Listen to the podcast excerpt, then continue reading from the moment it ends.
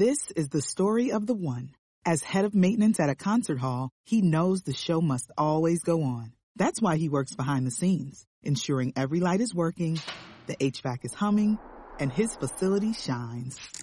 With Grainger's supplies and solutions for every challenge he faces, plus 24-7 customer support, his venue never misses a beat. Call quickgranger.com or just stop by. Grainger, for the ones who get it done. These are the Chronicles of Dominic Carter on 77 WABC.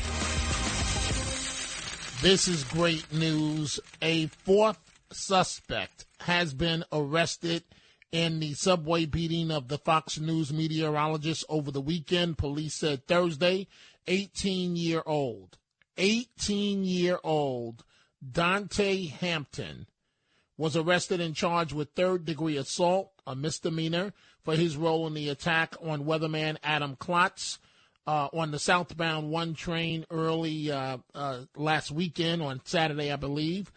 Uh, Hampton uh, allegedly hit Klotz uh, with a closed fist and was given a desk appearance ticket to show up in Manhattan criminal court at a later date, according to authorities.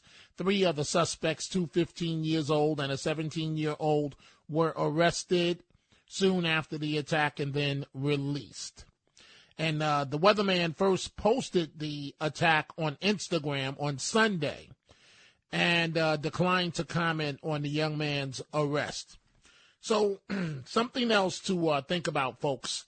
If the weatherman didn't post this on Instagram, we all know nothing would have happened.